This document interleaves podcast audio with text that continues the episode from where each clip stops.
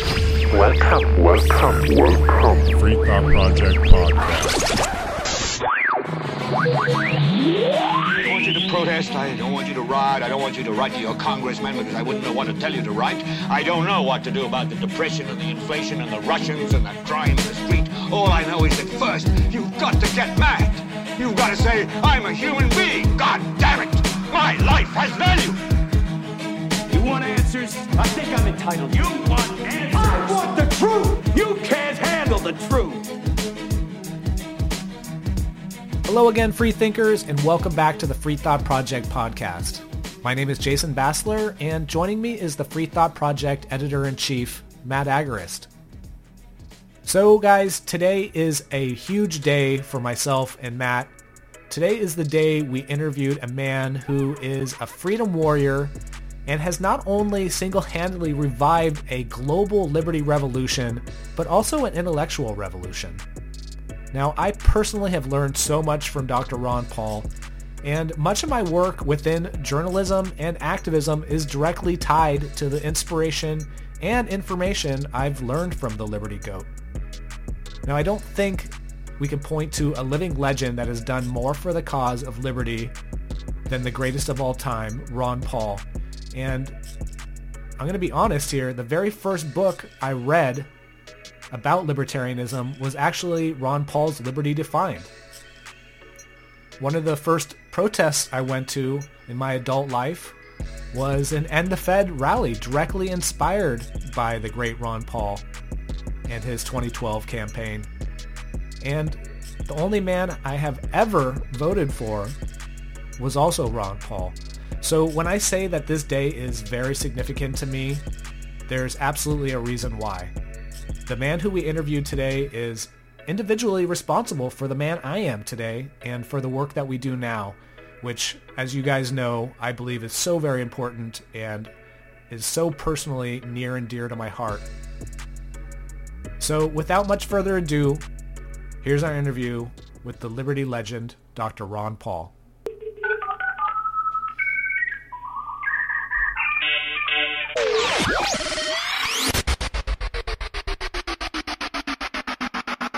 Dr. Paul, thank you so much for joining us. We are absolutely elated to talk with you today. We had the honor of talking to your right hand man, Daniel McAdams, in late February for our podcast. And I just want to take a moment to thank him for setting up this interview with you. So, Dr. Paul, I know you were on Tim Pool's show a few days ago and you mm-hmm. remain a very busy man. And it's no exaggeration to say that both Matt and myself would likely never have started our organization, the Free Thought Project, if it wasn't for your influence. So you've certainly been an integral part of our liberty journey, and I can't thank you enough for your work over the years. But I know we only have a, a, limited amount of time today with you, and there's just so much to talk about. Over the past weekend, we saw the largest leak of US government documents since the WikiLeaks drops. Uh, we've also watched what some are calling the, the beginning of the de dollarization and the world's reserve currency starting to lose interest in the global financial system. We've seen China facilitate a peace deal between Saudi Arabia and Iran, uh, while the U.S. continues to send billions of dollars to Ukraine. And finally, just a couple days ago, Biden finally signed a bill ending the COVID 19 national emergency, just three short years after Trump announced the 15 days to slow the spread. So, with so much going on, can you tell us what has your focus as being the most important thing that people should be aware of right now? Well, generally speaking, is the size of governments uh, and their intrusion on our personal liberty. That was my strong motivation. But I got interested through looking at uh, finances and the monetary system, especially uh, gold backed currencies. And that led to other things because uh, in 1971, the prediction that the Bretton Woods would break down and the dollar would have to, uh, you know, be uh, changed. And we had to admit that we were bankrupt because we no longer honored our commitment. And that fascinated me. So I did as much reading as I could. I got interested in uh, the Mises Institute and the other other groups of uh, that was interested that were interested in in the in the finance. So uh, I just just decided to speak out and talk about uh, about this monetary system. But that led to other things because I think my first election was in '76, and that was in the midst of a bad decade because that was following the breakdown of Bretton Woods. A lot of in, inflation and interest rates up to 21 percent. So it, it was a, a, a big deal. But uh, you know, it was. Uh, it, it was something that uh, I didn't have any plan. I didn't say, oh, you know, this looks like a good time for me to run for Congress. That was the furthest things from my mind. But I did decide that I wanted to talk about it. And in, in, in 1974 was the first time I announced, and that was Watergate year. We had hardly any Republicans in Texas. There were only three Republican congressmen. So it wasn't a fertile field, but uh, nobody wanted to run. So the, the Republicans, the few that were there, they said, "Oh yeah, we'll let you, we'll we'll support you. You run for it." So it was sort of it was sort of playing games, but I did get a chance to talk about it, and before I knew it, there was uh, an opportunity. One congressman resigned, and we had a special election, and it went much further than I ever dreamed. But my wife told me at the beginning, she said, "This is a dangerous thing you're doing because you're liable to get elected." No, she said, "You're going to get elected and mess up our lives." I said, "No, no way. There's no way I can." Do that. That's not not my goal. And uh, so so I was amazed. I ended up in Congress. So I thought, well, my goal ought to be as being as precise as I can be and following all my promises and the Constitution. And then I will have my two years and then I can go back to my medical practice.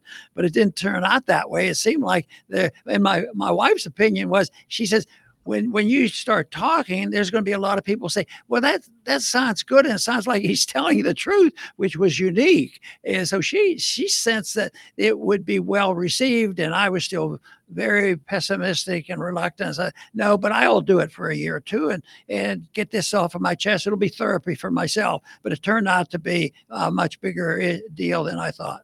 Well, you mentioned monetary policy in there, then you've been talking about that for a long time, Dr. Paul uh, in all those years, you know, for for decades, you've been you've been screaming it from the rooftops, and now we have, you know, we have massive inflation. We have the dollar on the verge of losing its world reserve status. Have you ever, in in all of your decades experience, have you ever seen it come to a point like this? Yeah, I expected it. Uh, you know, when when they set up Bretton Woods, which was a pseudo gold gold standard, we weren't allowed to own gold, but uh, the dollar was convertible to gold by uh, people overseas.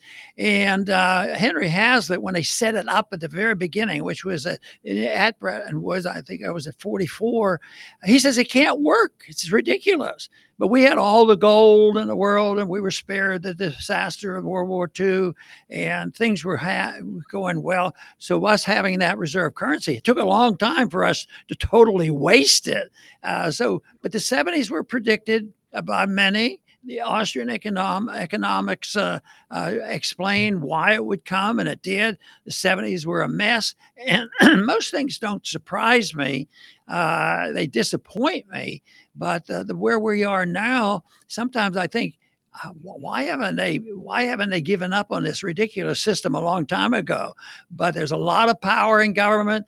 Dollars are defended by total economic wealth. There's defended by by uh, perceptions of military strength, and we were a military power, so we were giving uh, a longer life than we deserved. But I do think that what your suggestion is is I think the dollar definitely is fading and getting weaker. I, I think. Uh, that we're in the transition period.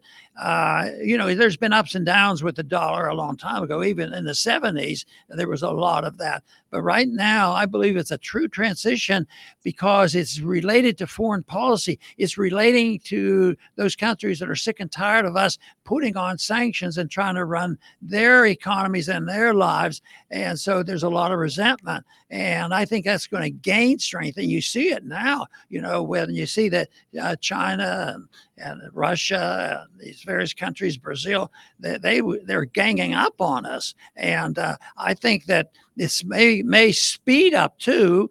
It's unpredictable when it when the final collapse comes. It's unpredictable how long the transition is. But most of the time, it goes along for a while, and then all of a sudden there's a panic, and people start really dumping it. That's when we have to be very concerned because yes, a lot of people will get a lot poorer. They're not protected. There'll be more violence and all.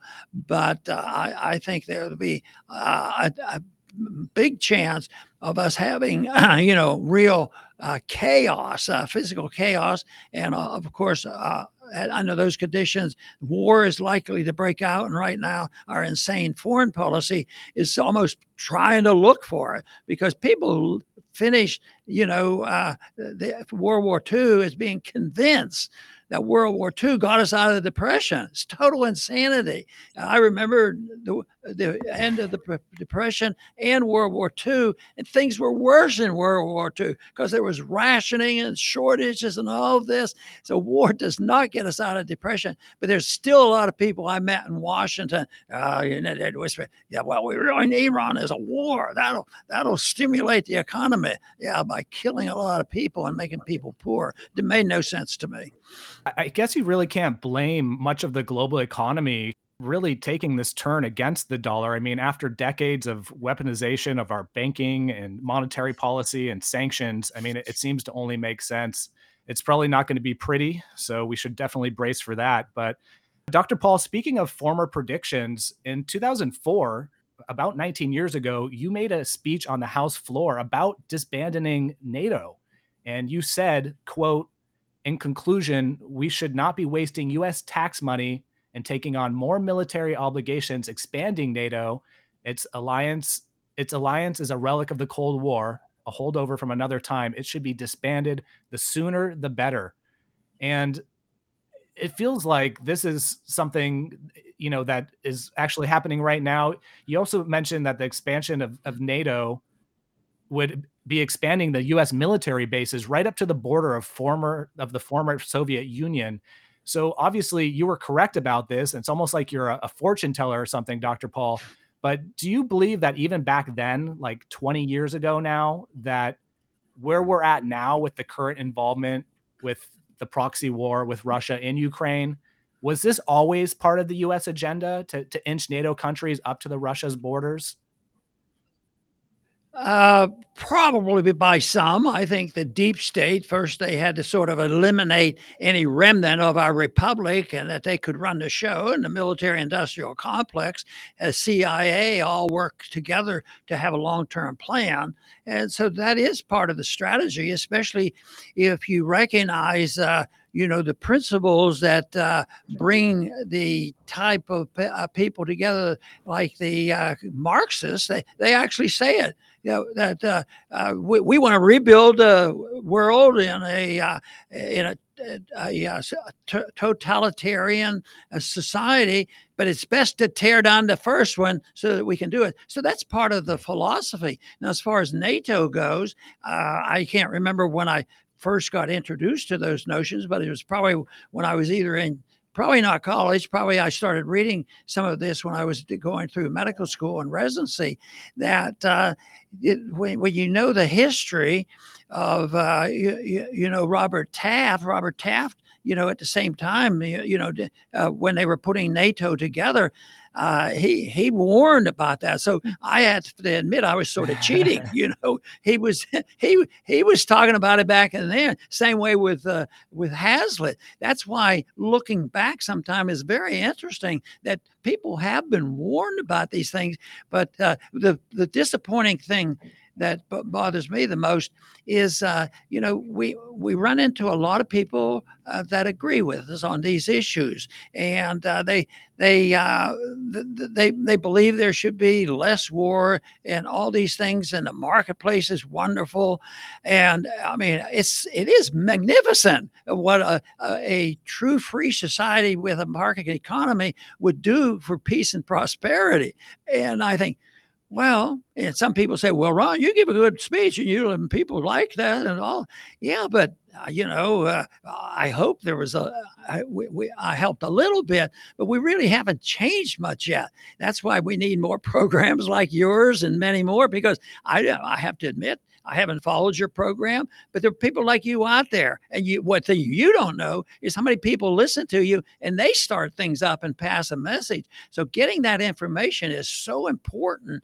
And and uh, then you dig up people like Robert Taft, and he he said we should never have joined NATO. So he he had to be uh, an individual who's willing willing to challenge even at that time because what they used so often, more so now than even back then.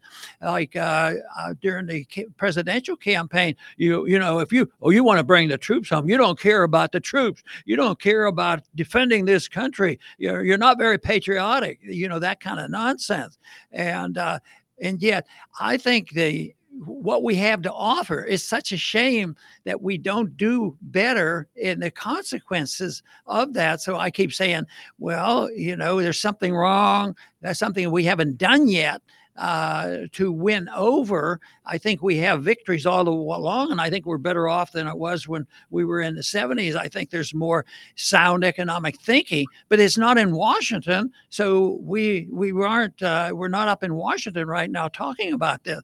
But the people outside of Washington, there's more and more people that are hearing the message of liberty, and I think that's where it should be uh, very encouraging. But we also should look to ourselves. What do we do to make more people uh, get more people to be interested in, in, liberty and find out well do you care for peace and do you care for prosperity? We just talked about some people aren't. And maybe that's one of our problems. Maybe we haven't intellectually recognized where the source is. And of course i put the emphasis on uh, you know on on the university system the educational system. Uh, if it has any relationship to the government you know it's very very biased. And that is probably the biggest hurdle that we have. It's pretty crazy. You just mentioned the university system, and we've watched for over the last 20 years, we've watched the left go from like heavy anti-war rhetoric and you know and being out in the streets during the Bush era and you know protesting every war, but now it's their full on support with their Ukraine flags and their social media bios, you know, out there supporting it. Like that's one of the most mind-blowing aspects of this of the military industrial complex and their perpetual march towards this global war that they've been doing for so many years is they they keep the same playbook. You know if millions of lives weren't at stake it would be laughable that this this this same play on the same stage it keeps working and the american people keep watching it and buying into it. You know they pick a demon they demonize him. We had gaddafi we had saddam hussein now we have putin the the all the media comes to uh, you know to the forefront and starts demonizing that person, and all the well, at least half of the United States falls in lockstep and, and goes on and supports that. I mean, you've witnessed this numerous times from both inside and outside of DC. Uh, what, in your opinion, what do you think like that keeps causing the American people to keep falling for that same stale shtick?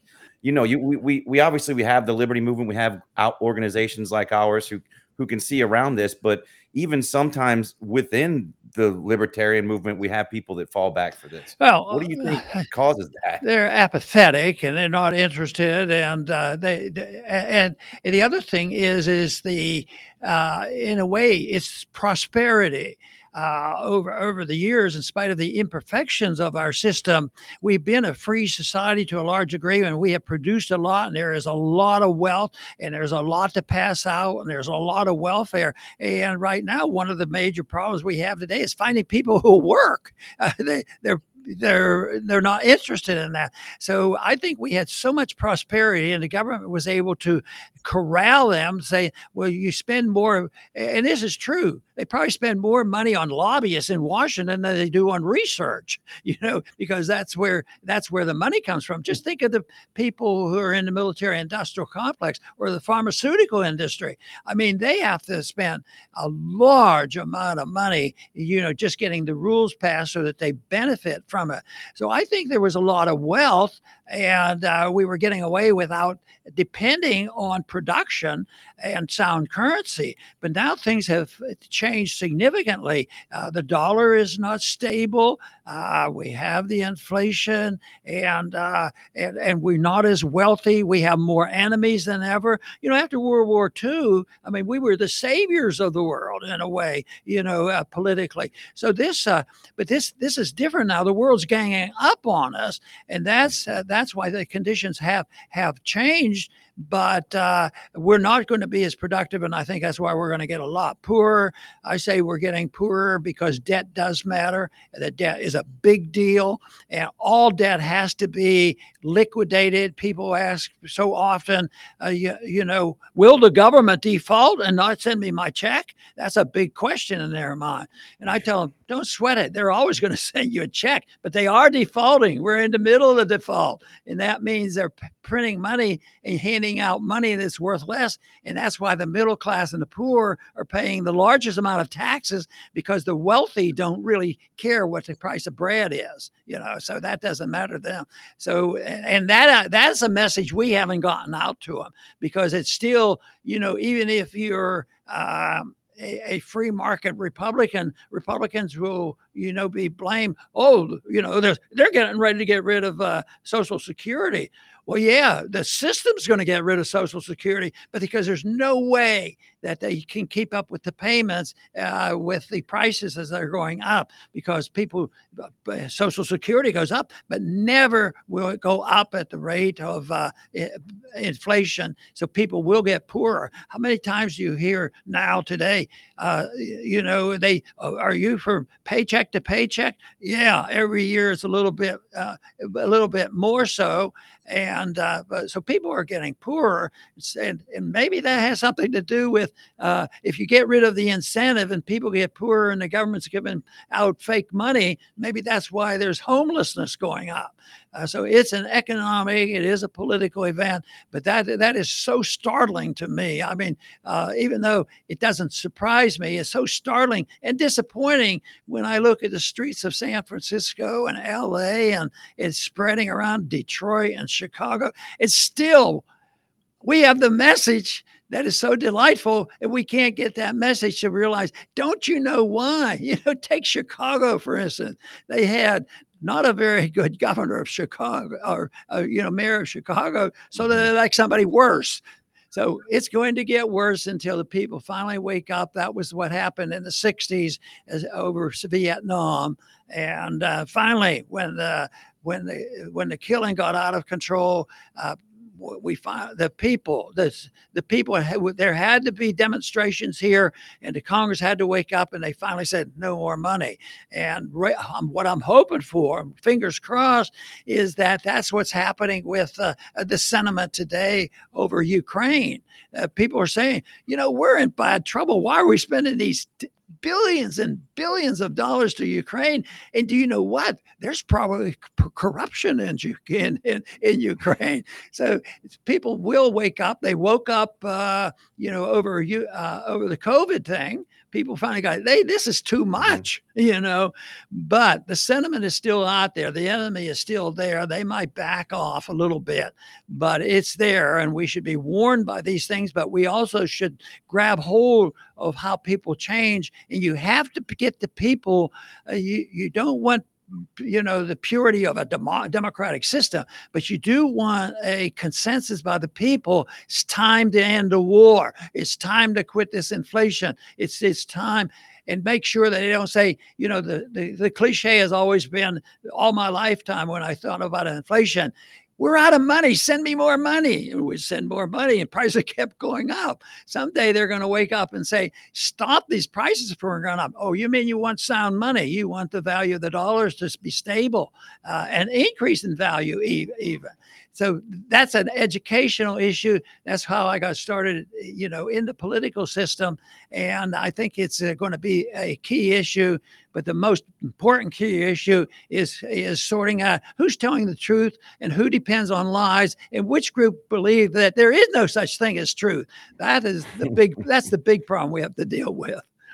Absolutely. Wonderful points there, Dr. Paul. And we, we know you have to go. So we have just maybe one more quick question, if you don't mind. Okay, sure. we always try to end the show on a positive note, talking about some solutions or how we could remain white pilled and optimistic about the future. Now, in a segment you did with Fox Business, I guess it was probably about 10 years ago now, you said, quote, I don't like the use of force. I like voluntarism. That's what a free society is supposed to be about. And when you said that, it shocked some people who didn't realize that some of your ideological beliefs overlap with anarchism and voluntarism. I guess they just thought you were maybe a strict Republican or conservative when you ran for president. But do you still believe that voluntarism is the future and the best path towards liberty? Well, we don't know exactly what will happen, but I know that's the only eh, viable, productive thing that we could do if we want to improve the situation.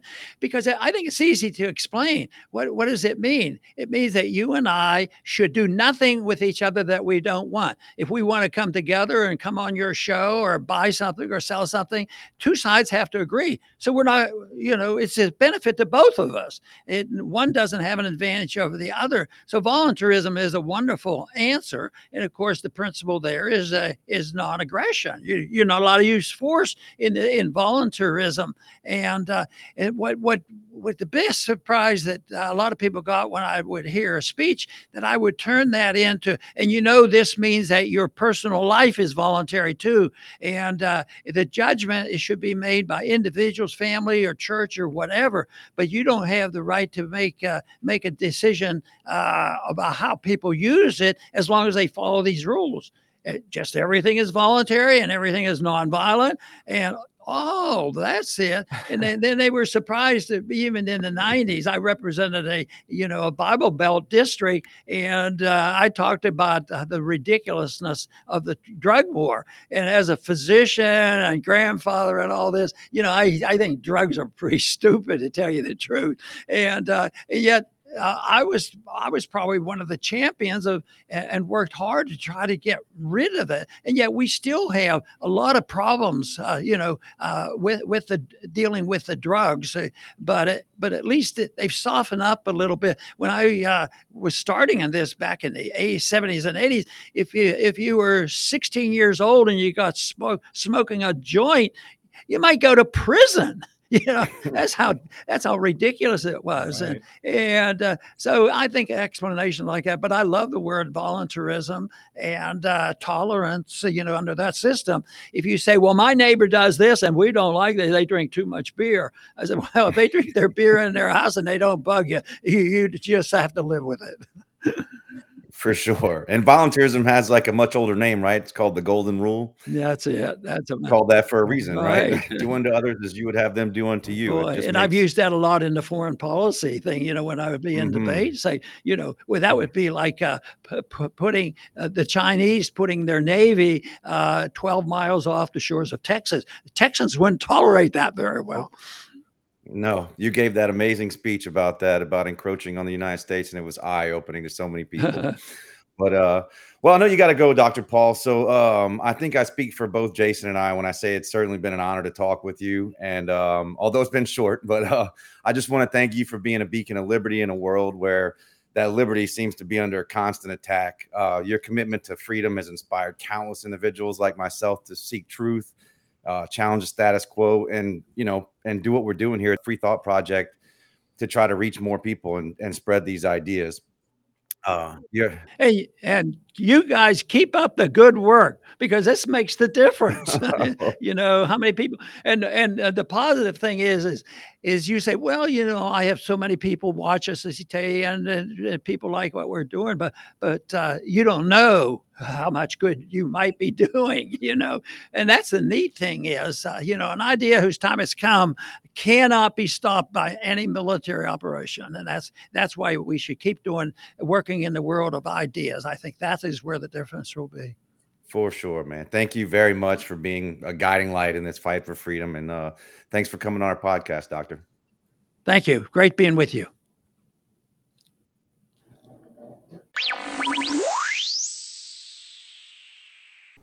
All right, free thinkers, this episode is nearing its end.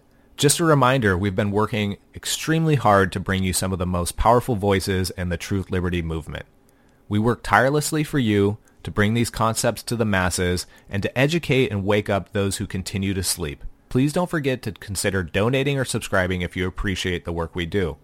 It's becoming more and more difficult to do this, and we can no longer depend on social media advertisers of big tech monetization. Our support network is you. So help us rebuild this organization by going to our website, thefreethoughtproject.com, and at the top you'll find tabs for our memberships and donations. Also, please review and rate this podcast if you enjoyed it. Thank you, free thinkers.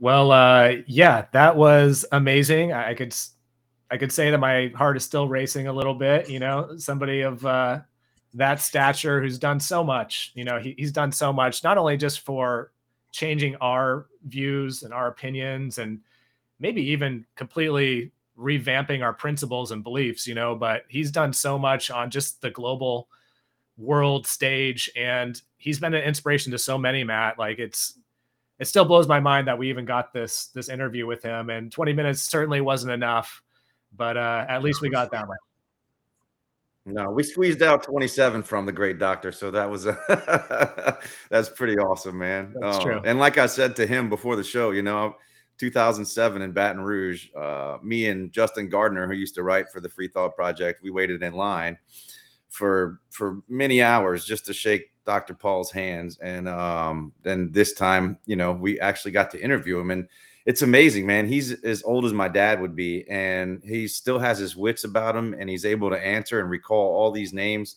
It's it's crazy that he's able to do that at this age. And and you know, he had to leave us to go on another interview and talk to more people. It's uh he's still fighting a good fight, man. I feel like we just interviewed like our the modern day George Washington or Thomas Jefferson or somebody yeah. like that, man. It's uh truly like I'm I'm on a high right now, feeling that, you know.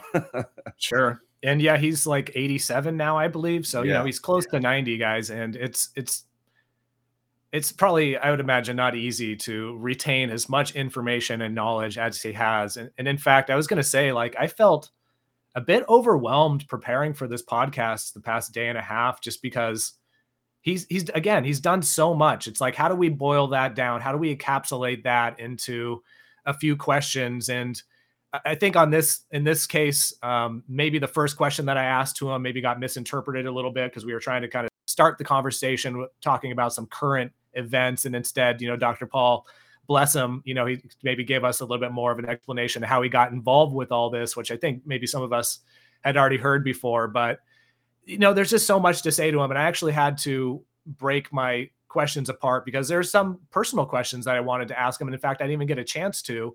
And then there's kind of current topics, kind of trending news topics that, you know, obviously is just such a, uh, a resource, such a, a wealth of knowledge that it, it could very easily be, uh, you know, we could get some type of perspective or take from him about something that's going on now that really would be valuable to our audience. But, you know, at the very end there, I was really debating like okay do we ask him about voluntarism? Because i know that's a topic that he's passionate about it gets him excited.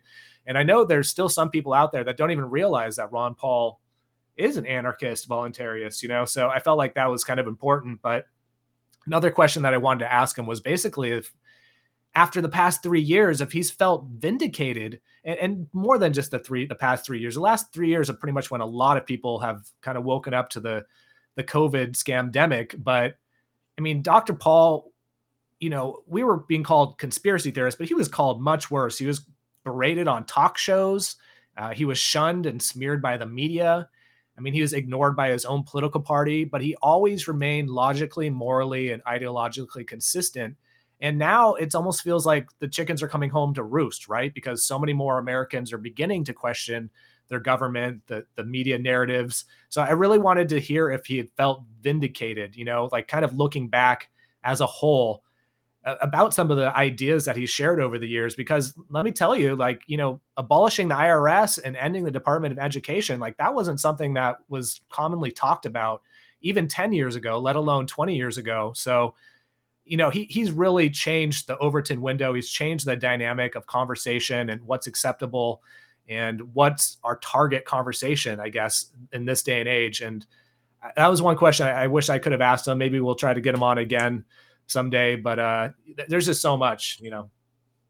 Oh yeah, man, for sure. And uh, you know how we always ask for solutions at the end there. Ron Paul's literally been doling out solutions for the last 50 years. So it's it's uh I, I wanted to ask him what kept his optimism and his, you know, maybe not so much his optimism, but hopefulness, you know, his white pilledness. And uh and like you said, you know, like how did he feel vindicated? He could, all these solutions that he's been saying for the last 50 years had we listened to half of them you know, and and enacted them, then we wouldn't be in this crazy spot that we're in right now with this with inflation and potentially nuclear war and and everything else. I mean, he's like he truly is the king of I told you so.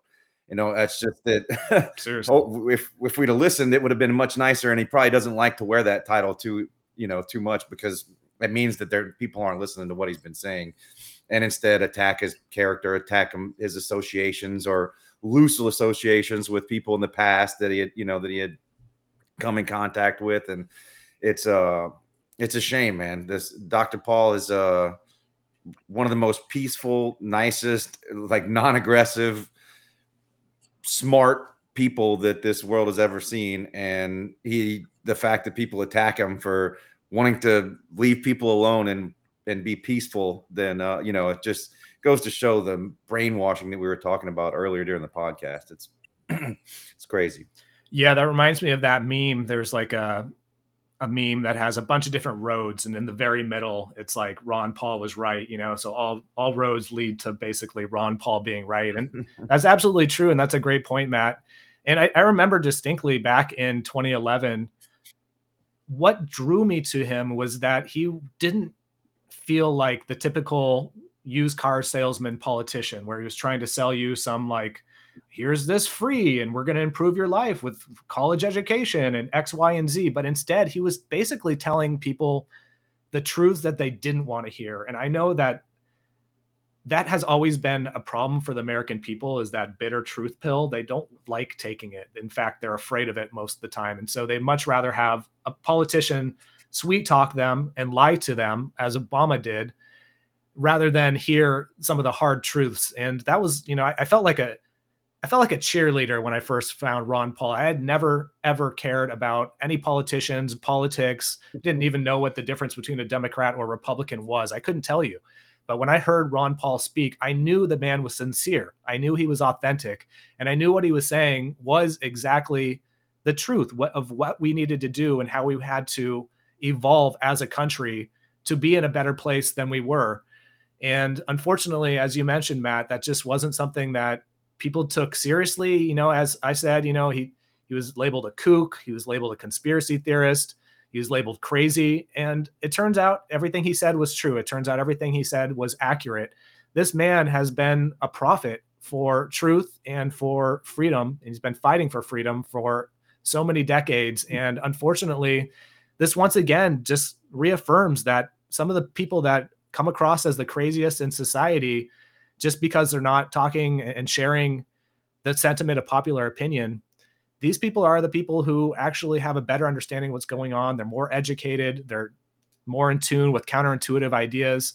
And it would probably do us all a favor as a society to actually start to give some of these types of people a little bit more credence and hear them out before just labeling labeling them crazy and conspiracy theorists for sure, man. And it's it's a you know it's important to point out that Ron Paul's not just coming up with all this. He's got great maps laid out in front of him through the Austrian School of Economics, which he studied for years before that. Who have a template of what governments do. We know we know that they do this. We we know that governments have a tendency to become too bureaucratic and rigidified, and then they they they're forced to implement tyrannical legislation just to prop themselves up and and the and the you tie in a central bank with that and you're gonna it's, it's gonna be the same thing over and over again. So it's not it's not like he's this this clairvoyant, you know. This he's he's um he's actually got a roadmap of all this, and the Austrian school has been documenting this stuff for hundreds of years and have watched it played out multiple times. And it's uh, very simple to predict that. Uh, Ron Paul was just a,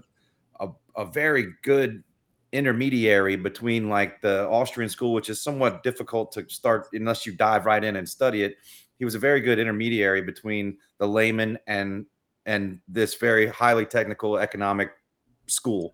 And he was he had the ability to relay that to to us. Like you said dude i didn't give a shit about politics dude. I was i, I had you know start was starting to wake up and i had listened to the a little bit of the zeitgeist movement and i was like tr- turning basically socialist. I was like we should all have houses on the beach and all you know i was fucking lost and then i saw ron paul speak and he the way that he was able to relay these very not very complex but these very boring ideas of economics and how things play out, but relate them to our daily lives and what's going to happen and what is happening. And the way he laid that out like that was amazing. He had a he had an uncanny ability to be able to appeal to the masses like that. And you know he, because he was able to do that he sparked a massive liberty movement which is now a, a, one of the largest competing parties with the two party uh, you know paradigm that we're under right now. And um it's it's just it's amazing man. It was uh like i said i'm still kind of like giddy as like a schoolboy right now from uh from talking with him. And uh i mean that's that's it dude. That's that's ron paul in a nutshell yeah absolutely you know before before i got into this world i was somewhat involved with protests and I was doing anti-war protests. I had my own versions of activism and I was kind of interested in animal rights and stuff. It's probably some something a lot of people don't know about me. But I remember in like 07, 08, during his first campaign, there was such a grassroots movement to get his name more recognized and well known in society. I remember distinctly seeing these banners banners across huge freeway bridges mm-hmm. saying, you know, research Ron Paul. And I was like, Ron Paul, like what a that's a weird name. Like, who is this guy? who has two first names? You know, and it never I unfortunately at that point in time, I didn't I wasn't motivated enough to actually do the research, but I distinctly remember it. And that's not something that really occurs, that type of organic grassroots movement, if unless it's some type of like astroturfed, like, you know, movement that's being funded and pushed by you know major conglomerates and, and, corporations and stuff like that that's a different story. That's more of what we've seen over the past i would say 10 years or so. But back in these days there was a very organic movement to get ron paul recognized and um, I, I guess just more on the mainstream platforms uh, as far as his notoriety. But with that being said there's a reason why because he's very intelligent he's very educated he's very well read too. In fact several times throughout our podcast he mentioned henry hazlitt. And um, I, I, wanted to talk about it while we were interviewing him but i felt like it would probably detract from the conversation and we only had a limited amount of time. But henry hazlitt was a, a brilliant writer and uh, economist in i believe the 30s and uh, one of the big books that I know Ron has recommended over the years, as well as people like Lew Rockwell from the Mises Institute, is Henry Hazlitt's book, which is Economics in One Lesson. And if you have any interest, I know some of our listeners maybe haven't really spent too much time educating themselves about economics, but if you have any interest in learning about economics, I would highly recommend this book by Henry Hazlitt, Economics in One Lesson. For me, when I started to learn economics, and I'm certainly no no expert, but I have a pretty good grasp on it. But once I did, it was almost like I was looking through the world through a new lens. And it certainly changes the perspective that we have. And unfortunately, I think a lot of people think of economics as being kind of this dreary, boring, calculated, kind of technical school of thought. And, and it's so much more than that, guys, especially if you tie in um, praxeology, human action, some of the direction that Mises himself, Ludwig von Mises, took the understanding and school of thought of um, economics. I mean, this to me was a huge change in my own uh, intellectual development. So I very much urge our audience to, to, check out that book and check out the Mises Institute. But one thing I, didn't get a chance to talk about with Dr. Paul and kind of changing subjects here was Julian Assange. And I know recently uh, the Liberty Report, Ron Paul's Liberty Report, and Mr. Daniel McAdams covered a story about how a group of House Democrats are actually urging the uh, Attorney General and the Biden administration to drop charges against the WikiLeaks founder, Julian Assange. And this comes just a few days after Uh, 48 Australian politicians also urged the U.S. to abandon the extradition of Julian Assange. I think I shared that story with you, Matt. Now we know that you know President Trump had the option to pardon Assange, but of course didn't, even after he rode the coattails of WikiLeaks when they had that dump in 2016 of uh, emails, which Hillary Clinton, you know, she was kind of nailed to the wall in some of those emails. And it certainly gave Donald Trump an upper hand during the 2016 election. But of course, Trump being the the cowardly snake that he is, he later claimed to not even know what WikiLeaks was, which of course was a, a bald-faced lie. But I would have been really interested to hear Ron Paul's take on if he believes that Assange could be released with all the pressure currently being placed on the Biden administration. And, you know, I know this is a bit of a pipe dream because it feels like Julian Assange, for many of us, has been locked up for as long as we can remember, or maybe as long as we've been doing this. But it does feel like now could be the time. I know Biden's numbers are down as far as his approval rating. Like this could be something that actually sets him up for the 2024 election. So, yeah, I didn't get a chance to ask you know Dr. Paul about that, but I would have been very much interested to hear his take on it.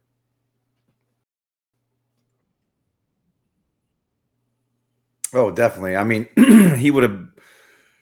I, I don't know if he would have been optimistic that Assange would be getting out, but you know he's certainly fighting for it. I mean, he he before when Edward Snowden was, uh, you know, they were trying to extradite Edward Snowden out of Russia. He was supporting Edward Snowden's clemency before it was cool. You know, he uh, he he started a petition back in 2014 and to to try to grant Edward Snowden clemency, and and he's long supported that. And that was even though his son uh, was actually wanting to extradite Edward Snowden back to the United States so he could stand trial and potentially serve jail time. So he, you know, like that's that's how dedicated to his principles ron paul is is that he um, you know he disagrees with his son plenty of times over the over the course of his son's tenure as a senator. And uh, but his son seems to be coming around. Rand paul seems to be getting more and more like ron paul uh, as as the days go by. And i, I kind of like it. I guess that comes with age. Yeah you know someday we're just going to have to sit down with Ron Paul and uh, have a conversation. I mean, hopefully that happens, right? Obviously, we've mentioned, you know, he's getting up there in age, but there's so many like almost just like bro conversation questions that I have for him. And that was like one of them that I kind of brainstormed on earlier today was like, I, I just love to hear his like honest take on Rand Paul, like obviously his son, and like where, where what's their differences? Like, how did Rand become just slightly more statist? Is actually Rand slightly more statist, or is this just him playing the game of politics? Like, maybe Rand completely is a voluntarist. Maybe he, he shares all the same principles as his father, but this is just his approach and his strategy playing the game and maybe having more success in that sense of playing the game rather than being, you know, as Ron Paul has been dubbed, you know, Dr. No. I mean, he was the one who, you know, voted no on so many bills that he, he ended up getting a nickname Dr. No. So that would be one of the questions. And then, you know, I have a, a couple other kind of off the cuff questions too. Just, I know there's been um, rumors over the years. I know you thought this one was kind of silly, Matt, but like, you know, has he actually really delivered 4,000 babies? Like, that's a huge amount of babies to like brought into this world. And I don't know, just to have been born by Dr. Paul, like, that's a blessing in itself.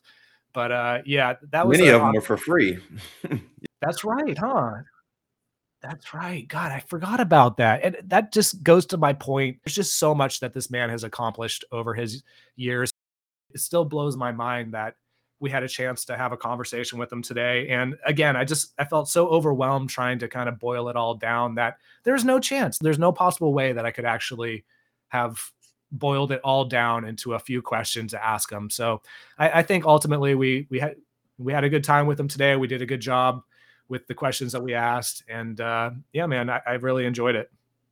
Same, man, and and I, I feel your pain on the the scope of what we were going to ask him. My spreadsheet for our Nolan podcasts, where I have just a few topics to you know that we could go on to, it was all over the place for for for Ron Paul, man. But uh, and I didn't get to five percent of it, but it's uh it was awesome. We I think I like I like how we did it and I like what we did. I think, you know, short of the him mistaking that first question for uh, like a, a an origin story, which, like you said, we both all or most people already know. Um, I think it was awesome, and he he definitely gave us some good information, man this was a great podcast. I, I think our audience is going to very much enjoy it. And um, yeah, we have a lot of great guests lined up, guys, including we're working on getting Afroman onto the podcast as well. So that should be a great one. And quite a few other great guests, guys. So definitely stay tuned. Definitely subscribe to us on Apple Podcasts, Spotify, Podbean, and even Google Podcasts. Yes, sir. One for the history books right here, brother. All right, free thinkers. Thanks so much for listening to this one, and we'll catch you guys next time.